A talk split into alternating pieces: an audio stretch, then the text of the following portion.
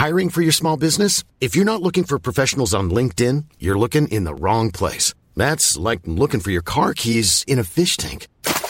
LinkedIn helps you hire professionals you can't find anywhere else, even those who aren't actively searching for a new job but might be open to the perfect role. In a given month, over 70% of LinkedIn users don't even visit other leading job sites. So start looking in the right place. With LinkedIn, you can hire professionals like a professional. Post your free job on linkedin.com slash people today. Hi, I'm Dan from South Wales and you're listening to Dane Baptiste Questions Everything. Uh, simply put, my question is, how do we stop this shit? And you can interpret that however you like in less than a minute. Okay, diolch boys, uh, here comes the show, and remember, question everything. Hello, everybody, and welcome to Dane Baptiste Questions Everything, a podcast with myself, comedian, writer, and occasional actor Dane Baptiste, my producer friend Howard Cohen, aka The Hizzer, who is currently in December due to man flu, which I believe has mutated from baby germs. So, uh, shout out to Howard, uh, and a mix of very special guests pose the questions that need to be asked. And we are talking everything from our question is from Dan from South Wales, and he says, How do we stop this shit? You can interpret that however you like. It's a very good question, Dan. I guess you have to uh, locate the same proverbial shit pipe and try and stop the flow of shit there. Or what we probably need, Dan, is for everybody to recognize that there's shit everywhere. Uh, that's the problem is that, like, you know, it's one thing seeing shit, but if people don't can't see shit and can deny they smell shit, especially those that have dealt it, then it's gonna be very hard, Dan. But uh, suffice it to say, we answer all the questions here. No questions are too big, too small, too intelligent, too stupid, and most of all, no questions are too shitty. So if you do like the show, please rate and review it on Apple Podcasts or follow us on Spotify and you'll never miss an episode. Or you can subscribe to us on Acast, the world's biggest podcast network, to hear all of the very special questions being asked and answered by our very special guests. With that being said, on today's show is a forensic psychiatrist, YouTuber, and podcaster. His day job as a forensic psychiatrist, where he acts as an expert witness and he rehabilitates mentally disordered offenders, has seen him appear across a variety of TV programs such as BBC, GB News, This Morning, and alongside myself on Steph's Packed Lunch. As well as this, he also has a series called A Psych for Sore Minds, which discusses true crime, mental health, or sometimes both. Please welcome to the show, Mr. Sohom Das. Mr. Baptiste, thank you so much for having me on. It's no, it's a pleasure. How are you, sir?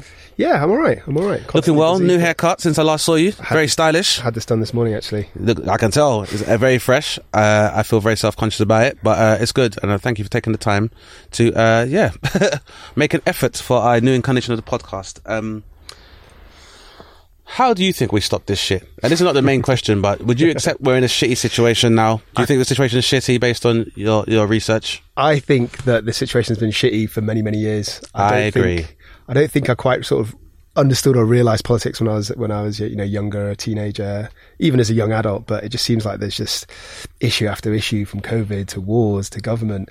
How do we stop it? Um, I think that's a difficult question. I think money is the key answer to all of this. Yeah, everything's about maybe money. that maybe that's what the shit really is. Is that uh, capitalism really has just given way for all the other shit? Uh, I mean, yeah. Shit can take a number of different forms, but I think we can all agree that we are in a shit situation right now.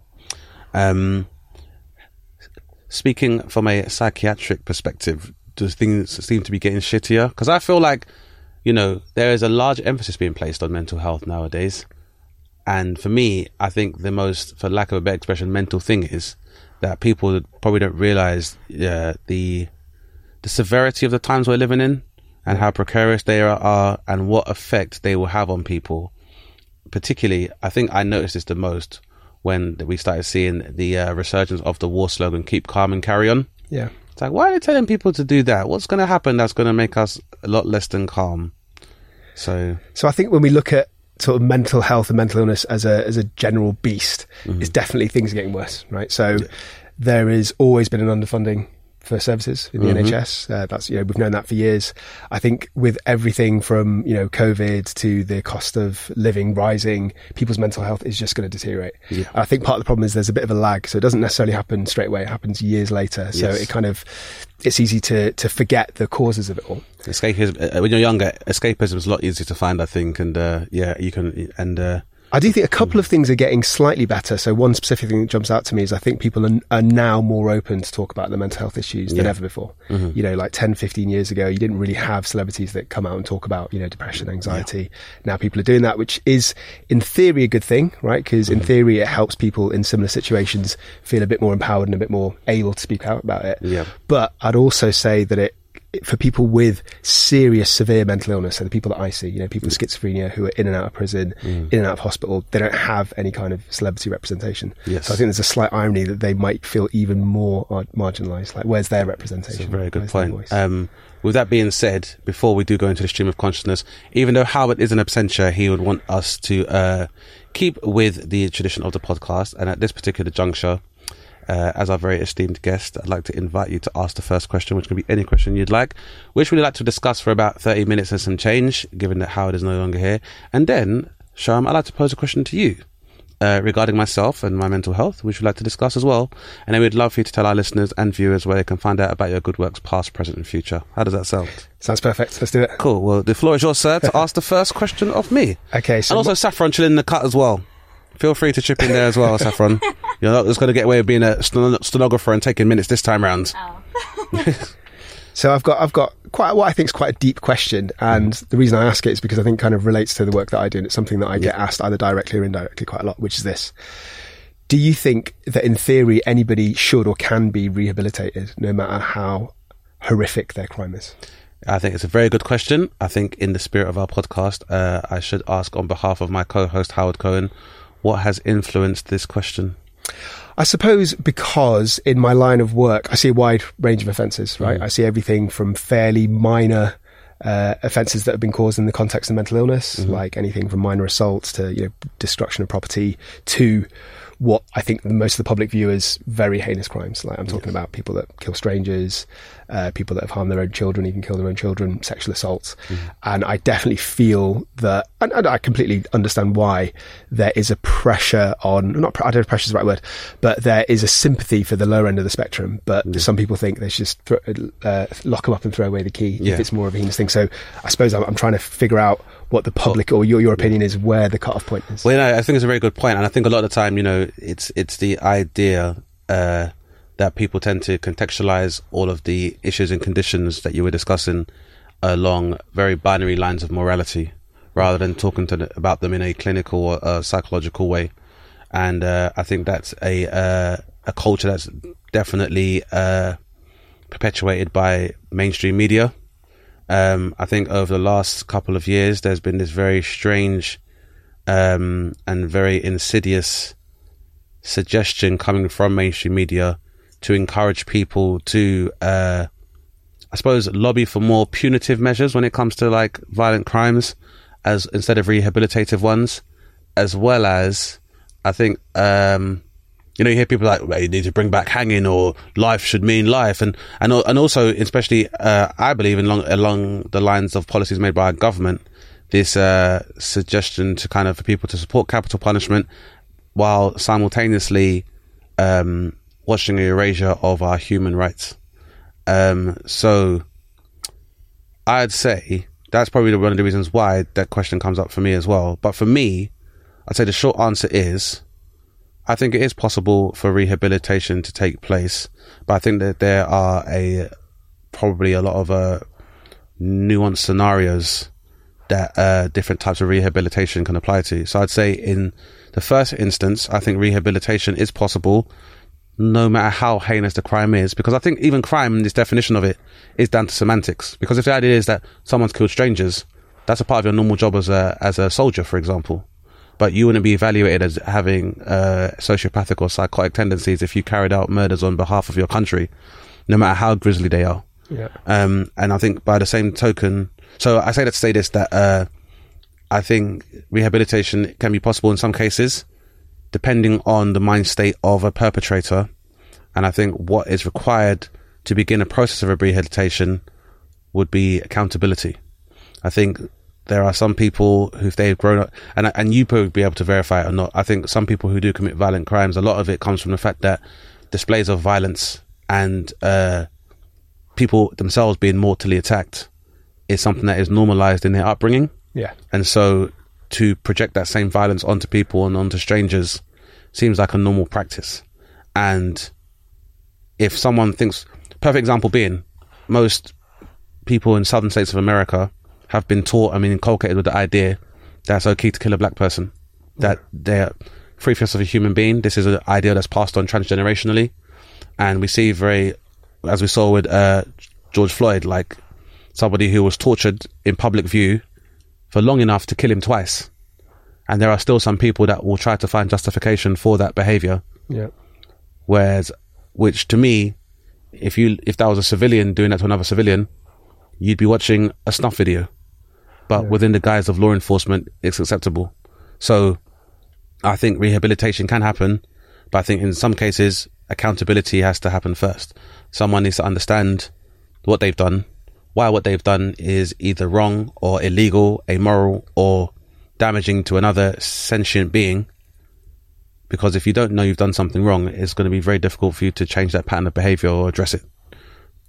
I'm going to push the boundaries of that question by saying, Yeah. do you, would you still concur with everything you said for like um, somebody who's committed a sexual act against a child or um, sexual abuse uh, or like a serial killer or a mass killer? Would you still feel the same way? Um, it's very. I think it's tough because I think it, it'd be very easy for me to say and be like, you know, maybe someone. But I think depending on how these things affect people personally, can definitely influence the answer. So I try to be objective as possible when I'm I'm speaking about it. Um, I think again in the cases of like sexual abuse, particularly like child molestation, I think. Um, rehabilitation is possible in some cases, but I think it's again requires the evaluation as you said because I've I had someone told me once that there's a difference between paedophilia and child molestation. Yeah. Because paedophilia as a disposition is someone who finds himself attracted to children. Now, for me, I'm very cynical about that because I think there is there has been some people that have lobbied for that to almost be recognized as a sexual orientation or for people to make uh, allowances for that. Now, I disagree with that, a on moral grounds, but also because because of the fact that childhood is a temporary state. For someone to say that I'm perpetually attracted to a particular child, I want to have a, a, a relationship with them. For me, well, there's not going to be long, much longevity in that because that person who was a child is eventually going to go through secondary sexual development and become an adult. So then, if your basis for them is paedophilia, then how long can that last for? Um, and then again, I'd say as well, because it's it can be a behavior that is normalized within families, within a particular culture, then again, it can sometimes it's about making someone aware that they are committing a crime. However, I think there are in cases where some people, as I was saying to Saffron before, um, molestation can be a facet of sociopathy or people who even a form of bullying uh, that people use particularly to subjugate or oppress somebody who they perceive to be more vulnerable and in the same way that like where people aren't able to they feel they aren't able to assert power in other circles they can do that onto someone they perceive as defenseless. And in some cases and again you can verify for me with a lot of these things people have experienced a trauma themselves. Yeah. and then they recreate that same paradigm of trauma where they're in control and they have the autonomy over it. And to them it's a way of reclaiming power in a situation where they were historically powerless So I'm just going to expand on a couple of those points. That's Yep. right. So I completely agree with what you said about paedophilia being different from child abuse. So paedophilia is a paraphilia. So paraphilias are unusual sexual interests or desires in uh, situations. And I also think those are those are definitely, and I think when you discuss those, there is a discussion to be had about nature versus nurture. Yeah, yeah. Because I think one of the reasons why paedophilia has probably become more prolific within society is that the sexualization of children or images that are normally associated with children have increased significantly. Like I have a joke as like a stand up where I'm like, you can go to a sex shop and get like a naughty schoolgirl outfit.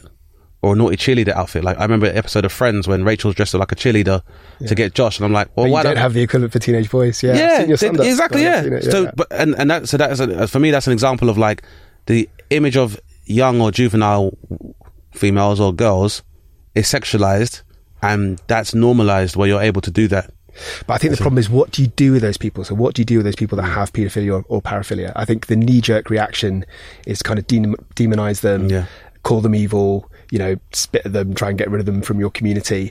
But only actually a very small proportion of them go on to actually physically abuse children. Yeah. And I think the problem with that, taking morality, uh, morality completely out of it, just thinking logically, Mm. is that if you don't offer them any kind of support, you're going to push them underground and they're more likely to offend that way. Yeah. There are some charities that exist, they're not particularly po- popular charities. They're not the kind of thing that you're going to give money to on the street, uh, who help people in that situation. So they help them realize what they're doing is wrong, look at some of their cognitive distortions, and basically make sure they don't take that step. So they don't have beliefs or inner thoughts such as, you know, a child can be openly provocative in my eyes.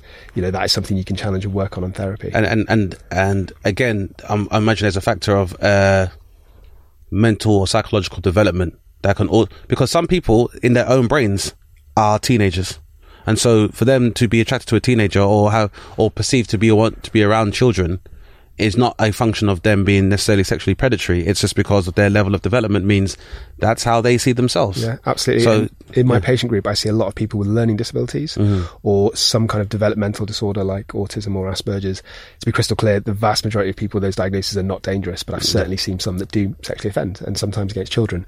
And it's exactly as you say, it's because their level of kind of cognitive ability and intelligence is lower, so they're unable to integrate into adult society. They're unable to find a, a normal sexual, healthy output. Yes. So that's why they, they end up. and it's funny because we we uh, spoke to a, uh, a cam- uh, an advocate for sex workers last week, and you know I was saying the same thing as well is that the the fact that we fail to do criminalize sex work means that what would normally be an outlet for somebody who might be able to indulge these people's more I guess taboo fantasies Yeah. doesn't exist, and what happens is then that this is then turned onto uh, innocent civilians or people who are not consenting to these practices. Um, so yeah, I, I- think the rehabilitation thing. It's um, I think the nature of the reha- rehabilitation as well probably uh, influences how to answer this question correctly. Because I remember watching a documentary about Louis Theroux did a documentary on like a uh, prison in the states, which was Yeah, for yeah. Uh, for paedophiles, Yeah.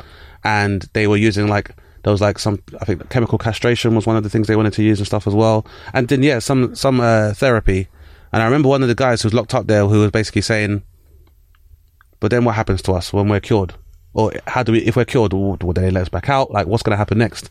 And I thought it was a very, a very interesting uh, point that he kind of made because it's like, is this something that we can completely work out of people, or is it that we just keep locking them up? Is that going to solve the problem?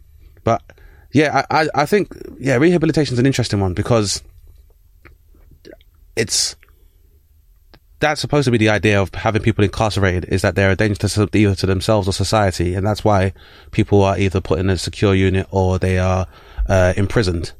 But you know, a lot of ti a lot of uh, people within the prison system, or there's a lot of amenities and facilities in the prison system that will use to rehabilitate, whether it's access to education, access to therapy, that are being eroded and they are being underfunded. But at the same time, people are calling for more punitive measures for criminals or for reoffenders. Yeah. And it's weird that people don't really see the link where it's like, if you're not taking care of them in the first place, well, recidivism is going to be inevitable after that.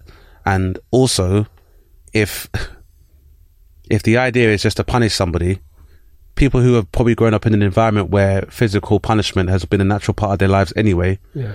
well, you just have the phenomenon of hardened criminals.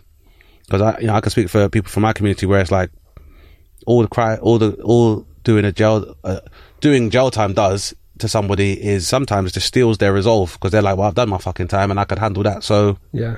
It's almost like there's no deterrent for them. yeah, it's not, it, it's not really a deterrent. So yeah, in in that case, I guess it, it makes it a much more a convoluted conversation because I guess to make it easier, do, do you think that there are there instances where you've maybe had to conclude that someone can't be rehabilitated? I think, I think everyone, I think you can try and rehabilitate everybody. Yes. but some people won't engage in that therapy, right? So l- I'll, I'll break it down a bit more simply. So within the defendants that I see, especially when I'm giving expert witness evidence, right, there's, it's kind of a spectrum. Mm-hmm. On one end of the spectrum, you've got people with pure mental illnesses. Yes. So people with like schizophrenia, typically hearing voices, paranoid delusions. In theory, they're quite easy to treat because all you have to do is find the right medication at the right dose. Mm-hmm. Those symptoms go and their risk decreases. Simple. On the other end of the spectrum, you get people with personality disorders, you know, people who are antisocial or people who are psychopaths, and that's more uh, ingrained. It's part of their actual characteristics. They are, you know, impulsive, aggressive, lack empathy, don't care about the rights of other people. They are a far more persistent stain. It's much, much harder to rehabilitate them. And then there's everything in the middle. So to answer your question, I think in theory, you can try rehabilitation on everybody, Yeah. but you can't really predict when it's going to work or not.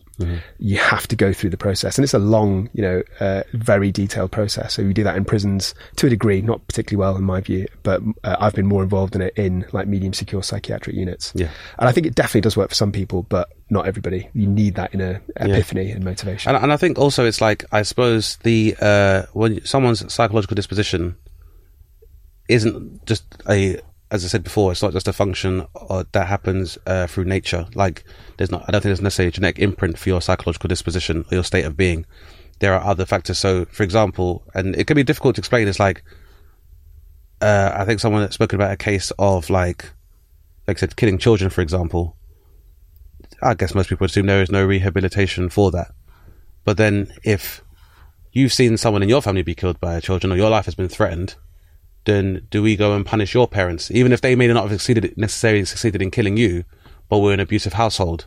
Yeah. Are we to overlook whatever external factors have resulted in this person having whatever dissociative or sociopathic or psychotic disorders? Yeah.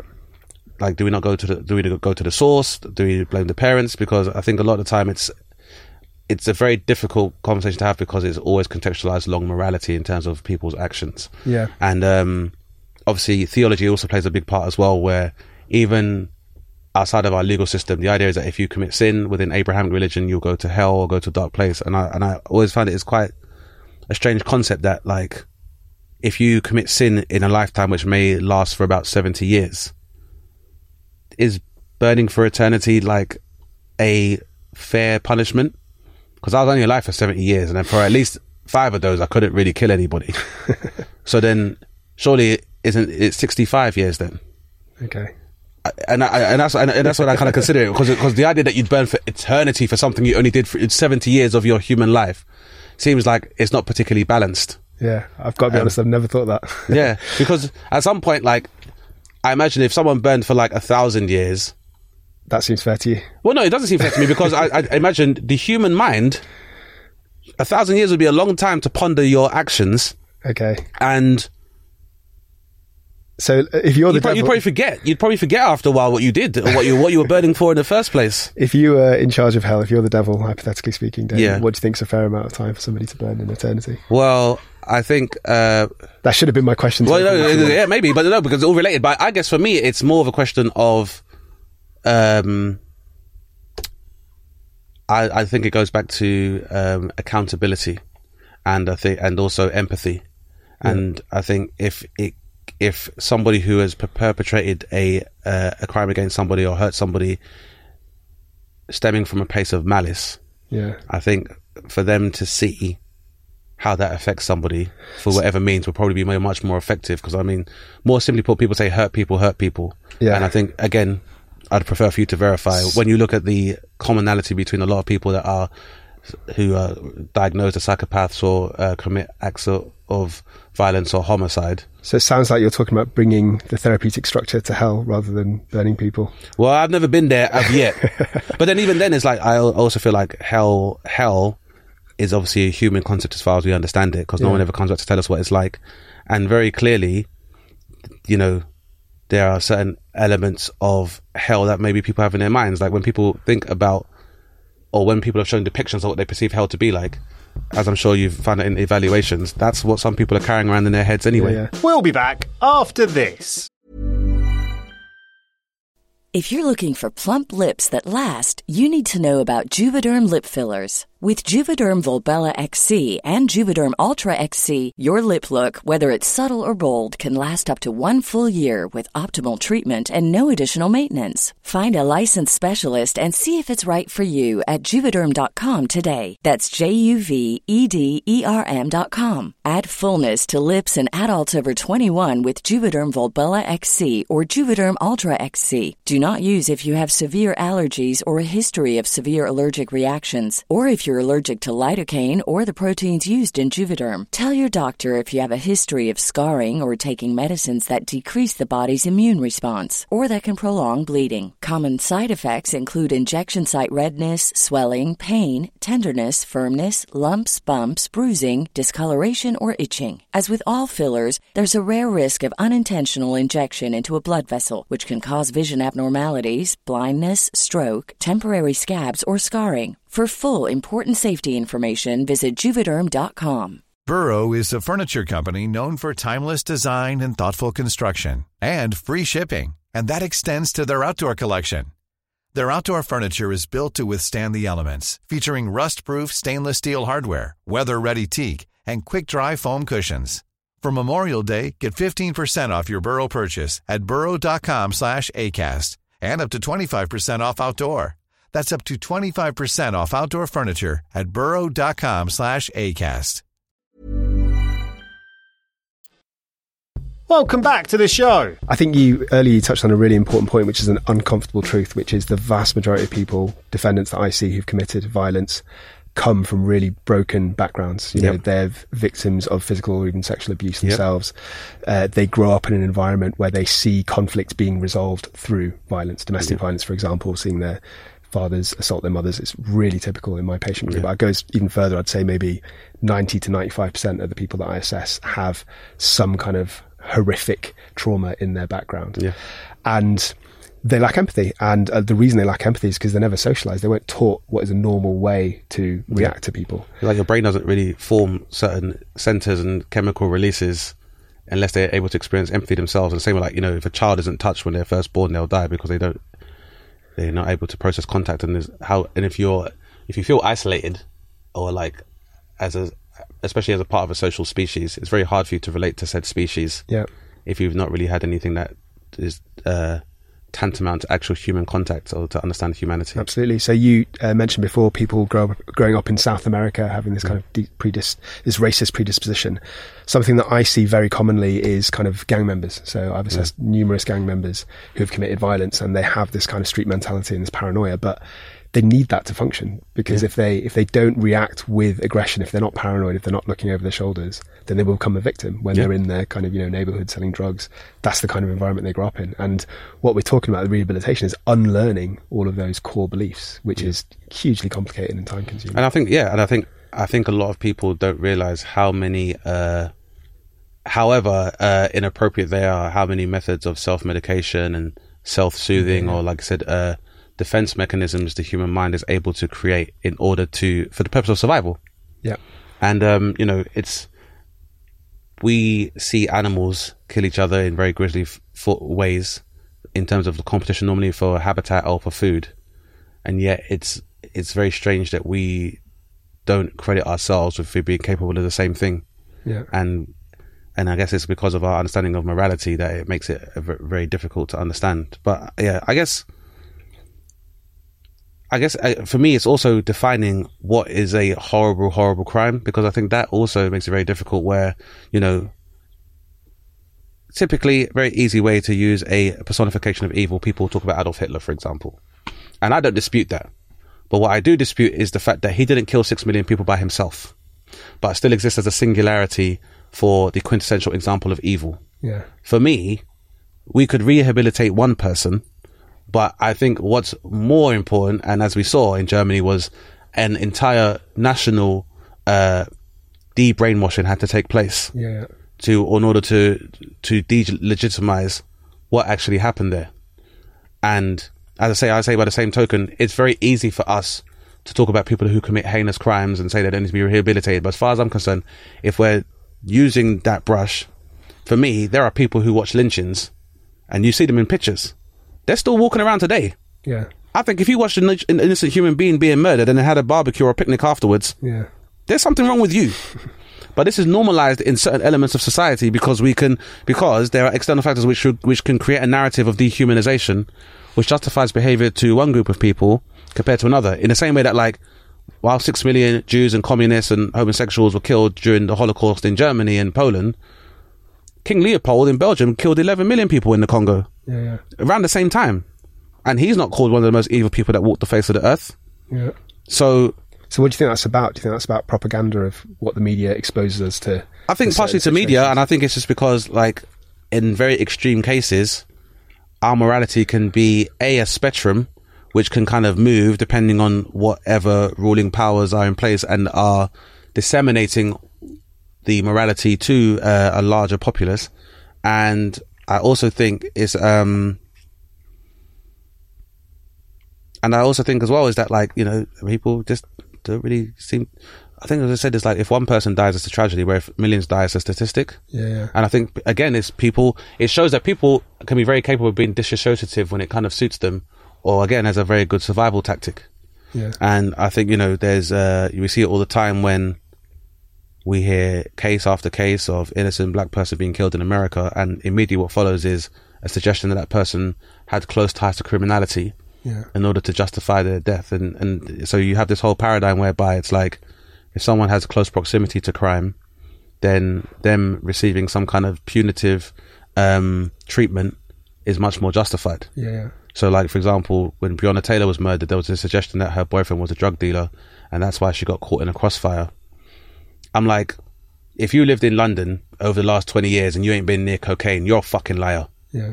You are a fucking liar. If you work in entertainment and you ain't been around cocaine, you're also a fucking liar. so for me, like, yeah, I think it's uh, rehabilitation becomes very difficult when um, we use singularity in terms of uh, or accusation to pin immorality on some people, but we don't commonly really evaluate our collective morality as a society. Yeah. And I think that's what makes it difficult. So I think when it, when it comes to whether rehabilitation will work, if you look at it purely not from a morality or an ethical lens, just purely scientific and clinically, then and, and don't judge whether somebody's evil or not. Like you know, I, I might have these thoughts in my in my mind, but I wouldn't Yeah, put them but, into because it's evidence or into my subjective as well. Yeah, the idea of evil. The first thing you do is you remove what you can remove. So I mm. talked about bef- people before that might have clear symptoms of mental illness. So mm-hmm. if they're psychotic, hearing voices, paranoid, um, that's relatively easy to, to to treat, not to solve, but to treat. Right, medication is available. It's not always that effective, but that's a whole different conversation. Then you take away other risk factors that you can treat. So drug and alcohol use is a huge one. In fact, I'll go f- as further to say that of the people that I'm as- asked to assess on behalf of the court, more of them have drug and alcohol problems uh, by a, a large factor than that have serious mental health issues. Um, and then after you've stripped those things away or treated them, then it becomes a little bit more difficult. Then you have to start trying to take away the cognitive distortions that we're talking about. So misogynistic views, um, just kind of hateful core beliefs. racist views. And, Racist and, and views, but then the thing is again, and that's what I mean. Is like then at that point, if we're singling or focusing on these kind of regressive views of somebody, then is it the society in which has maybe encouraged these uh, ideas that we have to really use more rehabilitative measures for, or do we focus on one particular person? Because as you said, like people have misogynistic views which may influence their sexual assault of children or women. Yeah. If they've grown up in a society where women are treated as second class citizens, Yeah, or we yeah. turn a blind eye to like ritualistic violence towards them, So I suppose my answer to that would be in an ideal world, you'd want to address it on a societal level, but in reality, it's really, really hard to do that. Yeah. Even to do it uh, Oh, on an course, individual yeah. is very difficult, but at least you've got the parameters of them being in a psychiatric ward or of them being in a prison, and you get to have an appointment where you sit down with them, you know, do your psychological therapy. So it's almost like they're a uh, they're a trapped kind of uh, victim of your of your therapy rather than the whole society. Mm. It's good, man.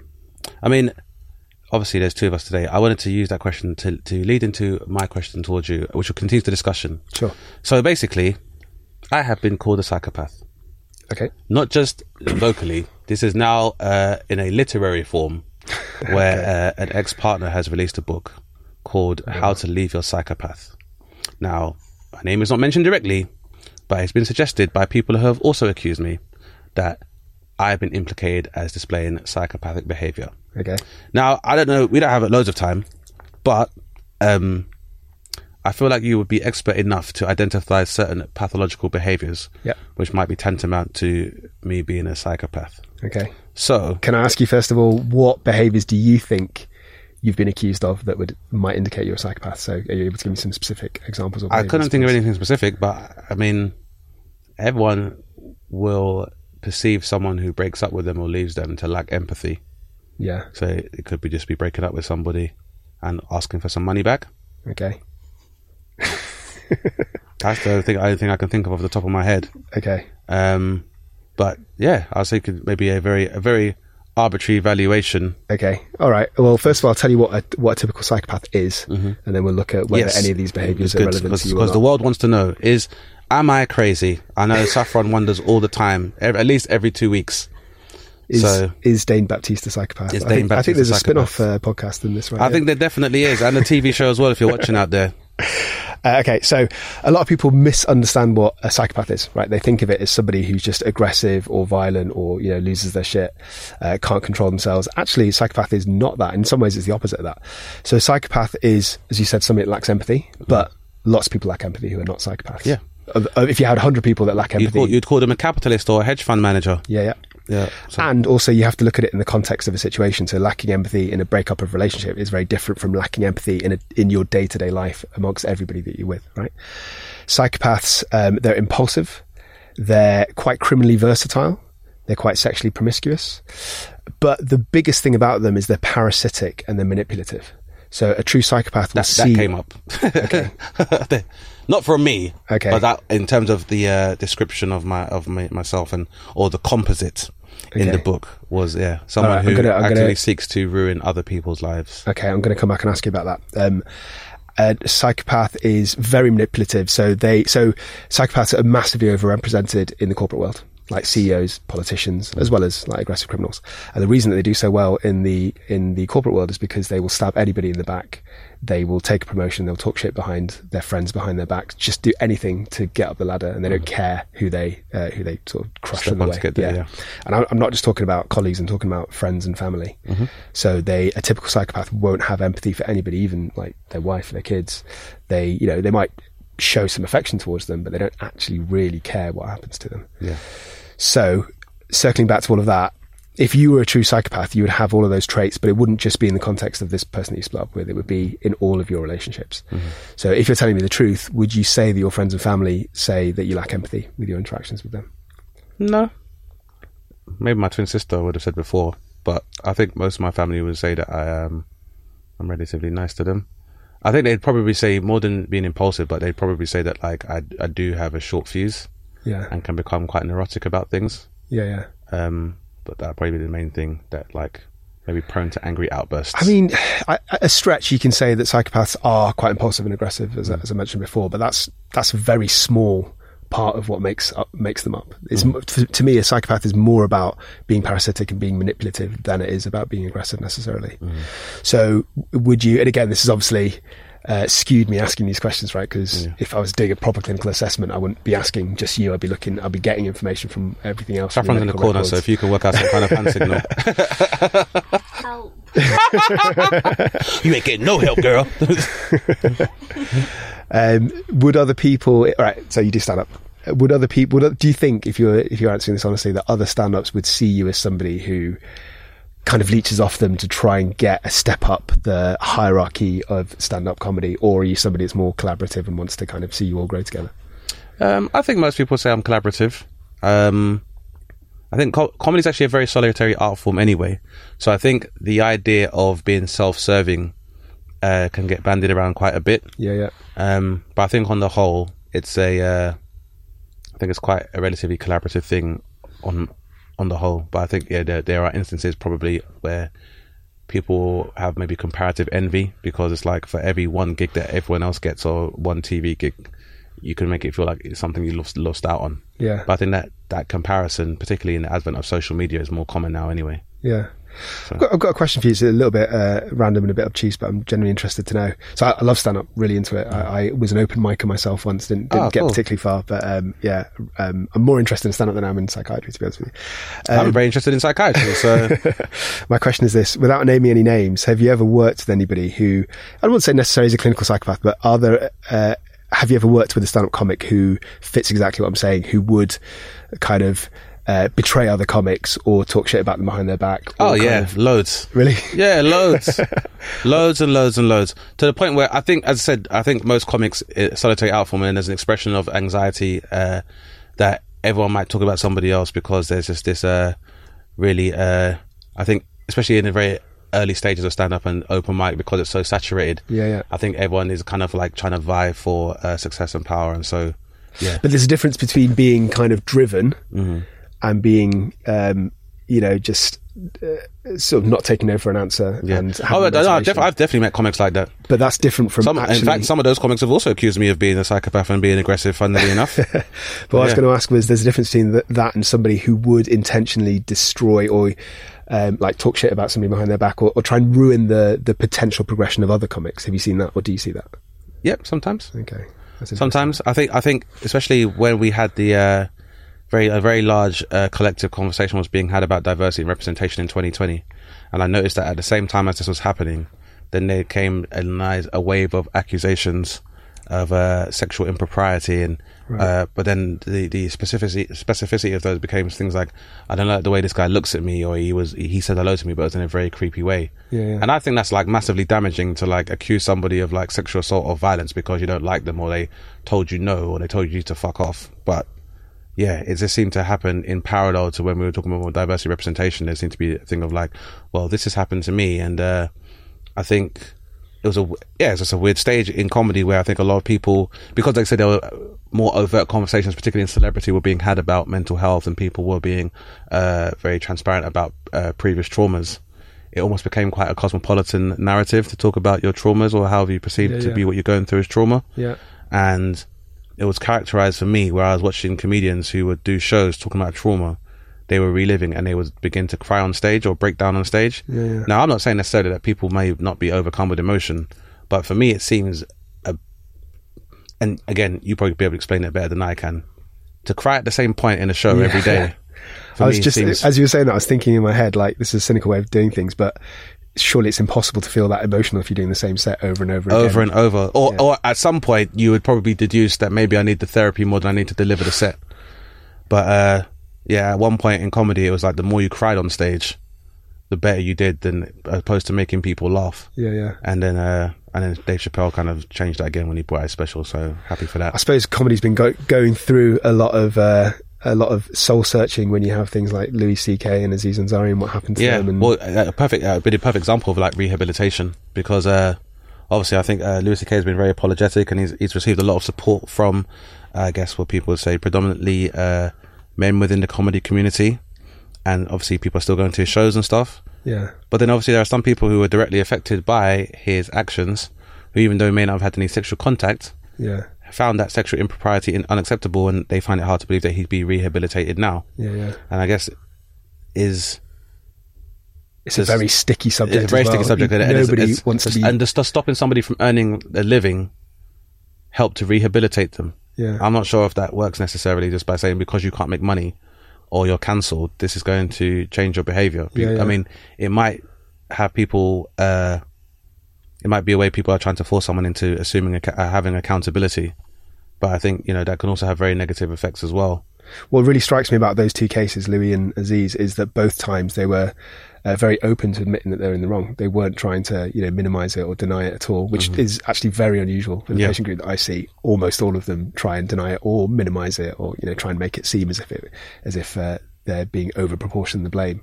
Whereas those two people, they just put their hand up and said, "Yeah, it happened, and we're really, I'm really sorry, and you know, I am trying to be uh, introspective about it." And I think I think and being effective in comedy uh, to to repress certain truth is not really going to be that effective. So if you're going to and I, and I, and I guess comedy for me, and that's what's interesting about the psych the psychological aspect of it is that I think comedy is definitely born out of people.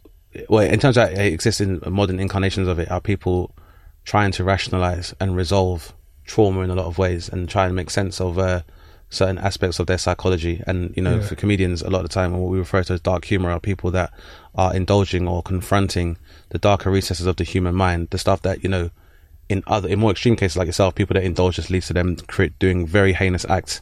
In comedy, it's like people maybe talking about narrating the journey through those darker recesses of the mind Yeah, yeah. and by able to by, by being able to do so and in some way almost trivialize these things it, it can be quite cathartic for all parties Yeah, yeah. because then people will be like oh shit i'm not the only person that has a fucked up thought every now and again during the day How common do you think that is? Because I've read, as I'm sure you have, this narrative that all comics are like you know hiding behind the tears of a clown. They've Yeah, yeah. trauma, and I'm sure I absolutely accept that's probably the case in many.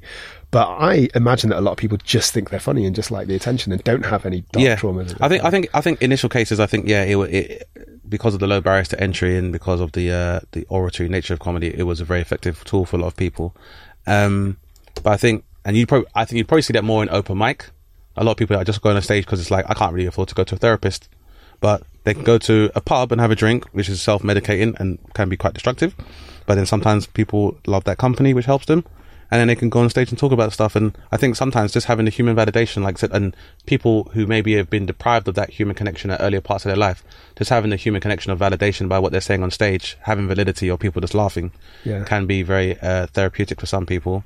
But I think you're right. I think in a lot of cases, particularly those people who I've described who uh, have um, optioned or co-opted trauma Yeah. for success are just people that want to be rich and famous. And I think, especially in cases where there's a, real socio-economic aspect to that, where it's now seen as a given that if you are a uh, cisgender heterosexual white male, then your story is quite skewed and not many people can relate to it.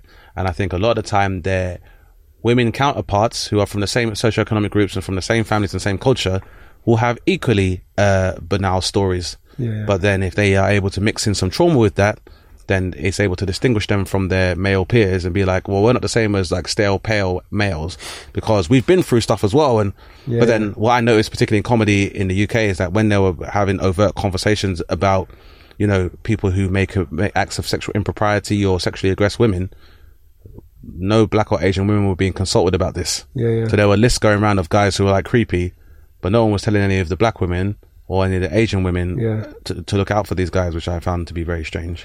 for me, the key of it is that you have to be funny. That is the most important Yeah. thing. I don't mind any any kind of angle of comic, you know, from surrealist humor to observational to trauma. Mm. I would happily sit and, and watch any of those comics, but they have to be funny. If Yeah. you're just telling a traumatic story and you're just uh, To elicit an emotion victim- just for the sake of and playing the Exactly, victim, yeah, but- and getting a round of applause because people feel sorry for you rather than because you're funny, then that's not the kind of comedy I'm into. really. Yeah, and I, and I, and I also th- and I think it's quite damaging because I think I think it uh, trivializes people who are dealing with trauma, who don't have the tools or the access or resources to be able to uh, discuss it or articulate the uh, nuance of their trauma. And I think um, people hijacking that narrative on stage is quite bad. And, and as I said, more simply put, like you can pay ten grand to go to Edinburgh and talk about your trauma, or go and pay for actual help, which will probably help you. Probably would work a lot better because the stage isn't going anywhere. But um, I guess back to me being a psycho. Uh, and uh, any, any more questions that would give you a clearer Um, picture? So, I mean, again, I, I do have to, I do have to emphasise that it's a skewed assessment because I'm only getting your word for it, but I'm, I'm trusting you in telling me the truth. Uh, although Feel free, psychopath anyone, feel free to in the comments if you think I am a psychopath. Then yeah, Although the us know. psychopath would also would also uh, convince me. Um, So I suppose you know if you don't have a parasitic lifestyle, you're not leeching off other people. You you show empathy, and again, I'm taking the context out of a breakup relationship. You know, I've been through breakups, breakups as everyone has, and it can be a bit bitter, especially after it's just happened. So I don't think that's that's uh, a fair representation of of somebody's attitude towards people. It's you know it's a very um, it's a very sort of fabricated scenario.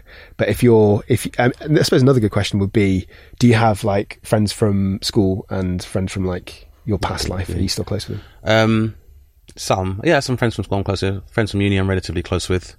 Um, yeah, so I have a few friends. The reason I ask that is this: is that this isn't like in the this. You know, there's an, an official psychopathy checklist called the Hare's psychopathy checklist, and there's uh, official ways to formalise uh, a psychopath. This is not in them, but this is what I've learned from my own experience of assessing them. People who are true psychopaths have a very odd social circle, so they tend not to carry or keep friends for a long period of time because eventually they're going to piss off uh, people they, because they're going to manipulate them or because they're just not going to care or show any empathy towards those people. But because they're so charming, it takes a long time for people to actually realize that this person's a psychopath. So somebody who's typically a psychopath might have friends and they might be quite popular. They might be, uh, you know, very confident socially, but they tend to be friends that they've not had for a long period of time and friends that somehow help them in some sort of way, like celebrity friends or friends that, you know, work as managers or, you know, TV producers if we're talking about the entertainment industry, but only those. They don't have cl- uh, pers- personal friends. Yeah. Uh, close personal friends. Oh. Would that describe you? Uh, a little bit, yeah. Um, You are a psychopath, Uh, knew ma- it. maybe, um, but I am prepared to take accountability. And um, and I'm prepared for a long process of rehabilitation if that is the case. Um, however, we, we've uh, pretty much come to the end, Saffron, haven't we? Um, thank you very much, uh, for coming on the show. Um, I think there's definitely a lot more to discuss, and we want to be able to have you back on the podcast if you'd be willing to return. I would absolutely love to. Yeah, Absolutely Let's do it. amazing. And uh, obviously, you're always welcome at any gigs that I have. So let me know if you see anyone uh, near to you.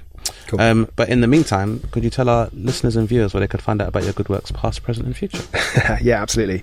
So uh, I've got a YouTube channel called A Psych for Sore Minds, and it's kind of a smorgasbord of cases related to true crime and mental illness. So I do my psychoanalysis of high-profile cases. So I do you know, your classic kind of Jeffrey Dahmers and your Chris Watts, but also some more trending topics. So things like Alex Belfield, um, and it is as, as a failed wannabe open micer stand-up comic, uh, stand-up comedian. I do try and make it a bit sort of zany and funny. It's only fair if you didn't try. I want you to know that, okay? it's more important to try it and say you've done it. You should put that on a t-shirt. Yeah. I'd wear that. Um, and I've also got a book called In Two Minds. I actually bought a copy for you. Oh, thank you very much. Yeah, amazing. uh, which is kind of my professional memoirs of the most interesting extreme cases that I've assessed and my kind of journey of being a forensic psychiatrist. That sounds amazing. Thank you very much for coming on the podcast. I hope that this evaluation hasn't been too harrowing for you. Uh, but yeah, if you um, ever want to be uh, evaluated on your competency as a comedian, I'm always free. Thank you very much. Thank you.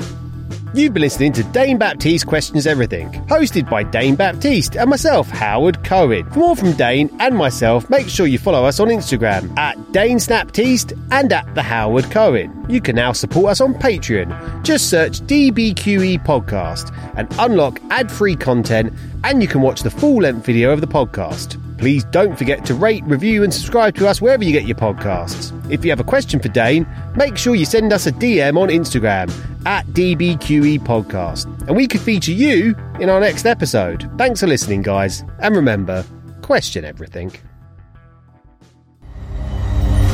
Insanity Group. A lot can happen in three years, like a chatbot may be your new best friend. But what won't change? Needing health insurance. United Healthcare Tri Term Medical Plans, underwritten by Golden Rule Insurance Company, offer flexible, budget friendly coverage that lasts nearly three years in some states. Learn more at uh1.com.